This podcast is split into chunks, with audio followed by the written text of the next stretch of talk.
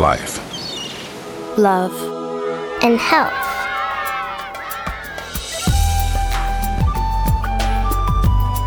I'm Christopher Springmann, and you're at the crossroads of life, love, and health, where opportunity intersects with personal engagement and intervention, where we ask the question, which path will you choose? You know, I used to laugh at folks who had cute little handwritten signs on their computers. You know, as if the inspired words would shed inspiration, kind of shake loose some magic that would fall across the keys.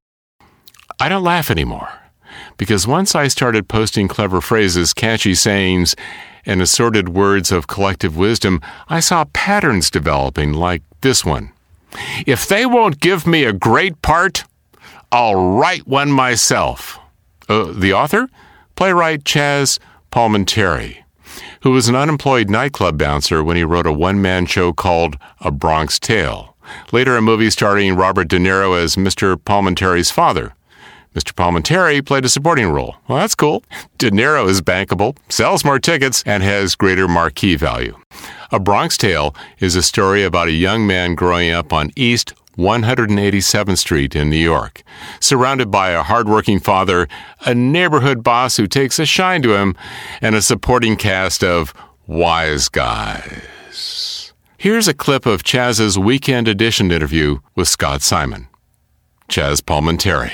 The play is much funnier than the movie because I was able to do take it a little farther as far as humor goes in the play. Where I really want young people to see is that My, is the thing that my father instilled in me. And I think fathers could take their children, sons or daughters, to see this twelve and up, about instilling them that the, the saddest thing in life is wasted talent. My father used to tell me that all the time. He wrote it on a little index card and he put it in my room, and I never forgot it. And it's that card that I think that I carried with me all my life that made me finally, you know, make it as an adult, you know, and I was working as an actor, and I ran out of money again, as all actors do. And I got then I took a job as a doorman, and I got fired after about four months because.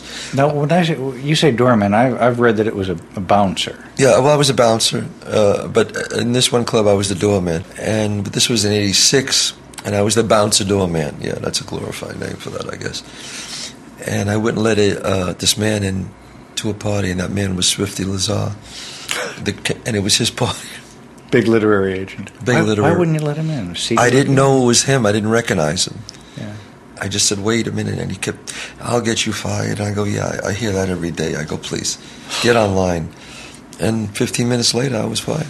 I just said, what the hell am I going to do? And I was going to come back to New York, and then I said, I saw my father's card on, uh, pinned in, in my mirror in my room, my apartment in L A, and I said, you know what, if they won't give me a great part, I said, I'll write one myself.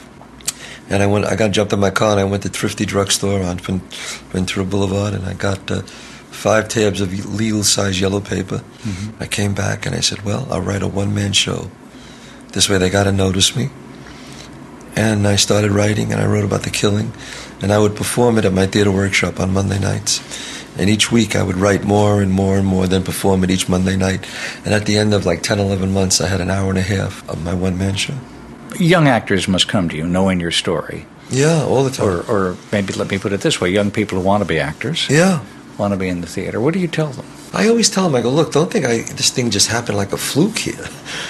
You know, I, I spent almost a year writing this and rehearsing it. I said, this was hard work, hard work. That if you really want to make it, you got to turn up the volume in your life. You want a break? You got to go make your break. When you knock on the right door at the right time, no. It's the one who knocks on all the doors all the time. That's the one who makes it.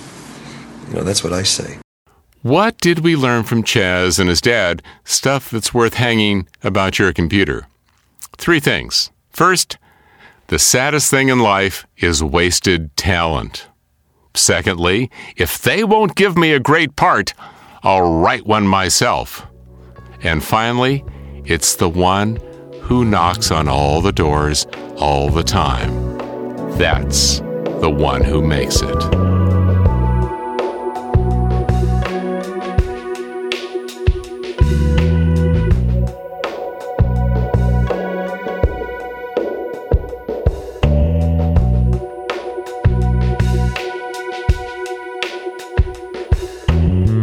Christopher Springmann. And you? You're at the crossroads of life, love, and health. Speaking of knocking on lots of doors, I like medical doctors. In fact, I've interviewed hundreds of them. And when a physician says to me, you gotta live your life like you're gonna live forever or die trying. Now that's the kind of philosophy I identify with.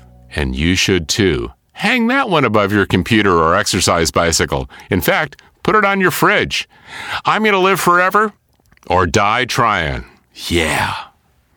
Okay, now based on what you've just heard, do you believe that perception is reality?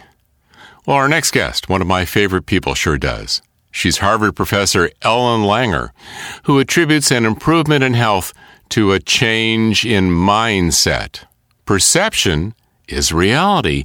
How you interpret the event is the reality of the event itself. Kind of like Chazz and his view of the world. Here, check out our interview with Doctor Ellen Langer. When you're actively noticing new things, that has the result of putting you in the present, making you sensitive to context and perspective. It's the feeling of engagement. We make people more mindful. All sorts of wonderful things happen. They live longer, they're happier, their relationships are better, they're more effective at work, and so on. People are oblivious to how often they're mindless, that they're not there. But much of the time we're spent on what colloquially we could say is on automatic pilot. Um, we we move through this world thinking that we know, and certainties tend to lead us uh, to accept things, and then we behave the same way regardless of how circumstances change. So the point is, at time one, we learn something. If we learn it mindlessly, we continue doing it, holding it is still in our minds over time, even though circumstances are changing. So uh, one of the things that you've studied is the uh, situation of the, I believe it was eighty-four hotel maids. We wanted to know what made you decide to study the hotel maids. What was it that triggered your interest in them and their behavior? Well, it began not with an interest in chambermaids, but rather um, for all these many years I've been studying the effect of um, our minds, our mindsets over our psychological and physical health.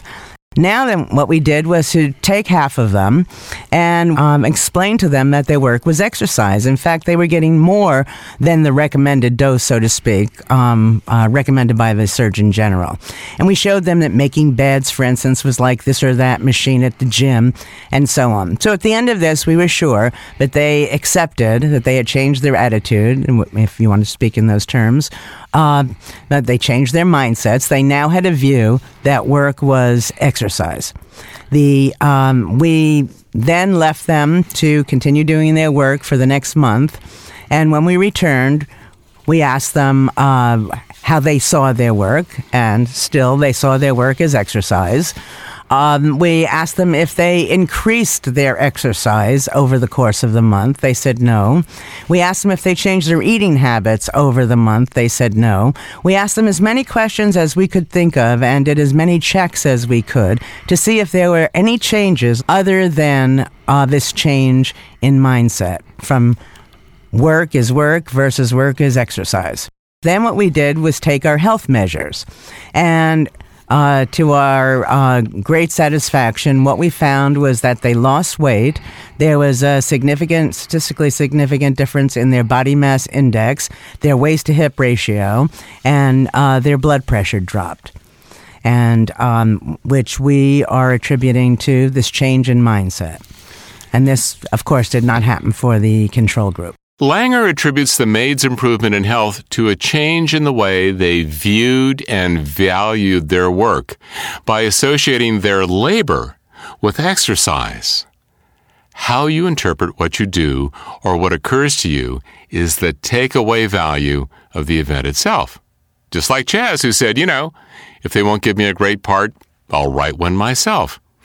That is the official end of victimhood and the beginning of true personal engagement by separating yourself from the idea that your destiny is controlled by others versus taking control of your life.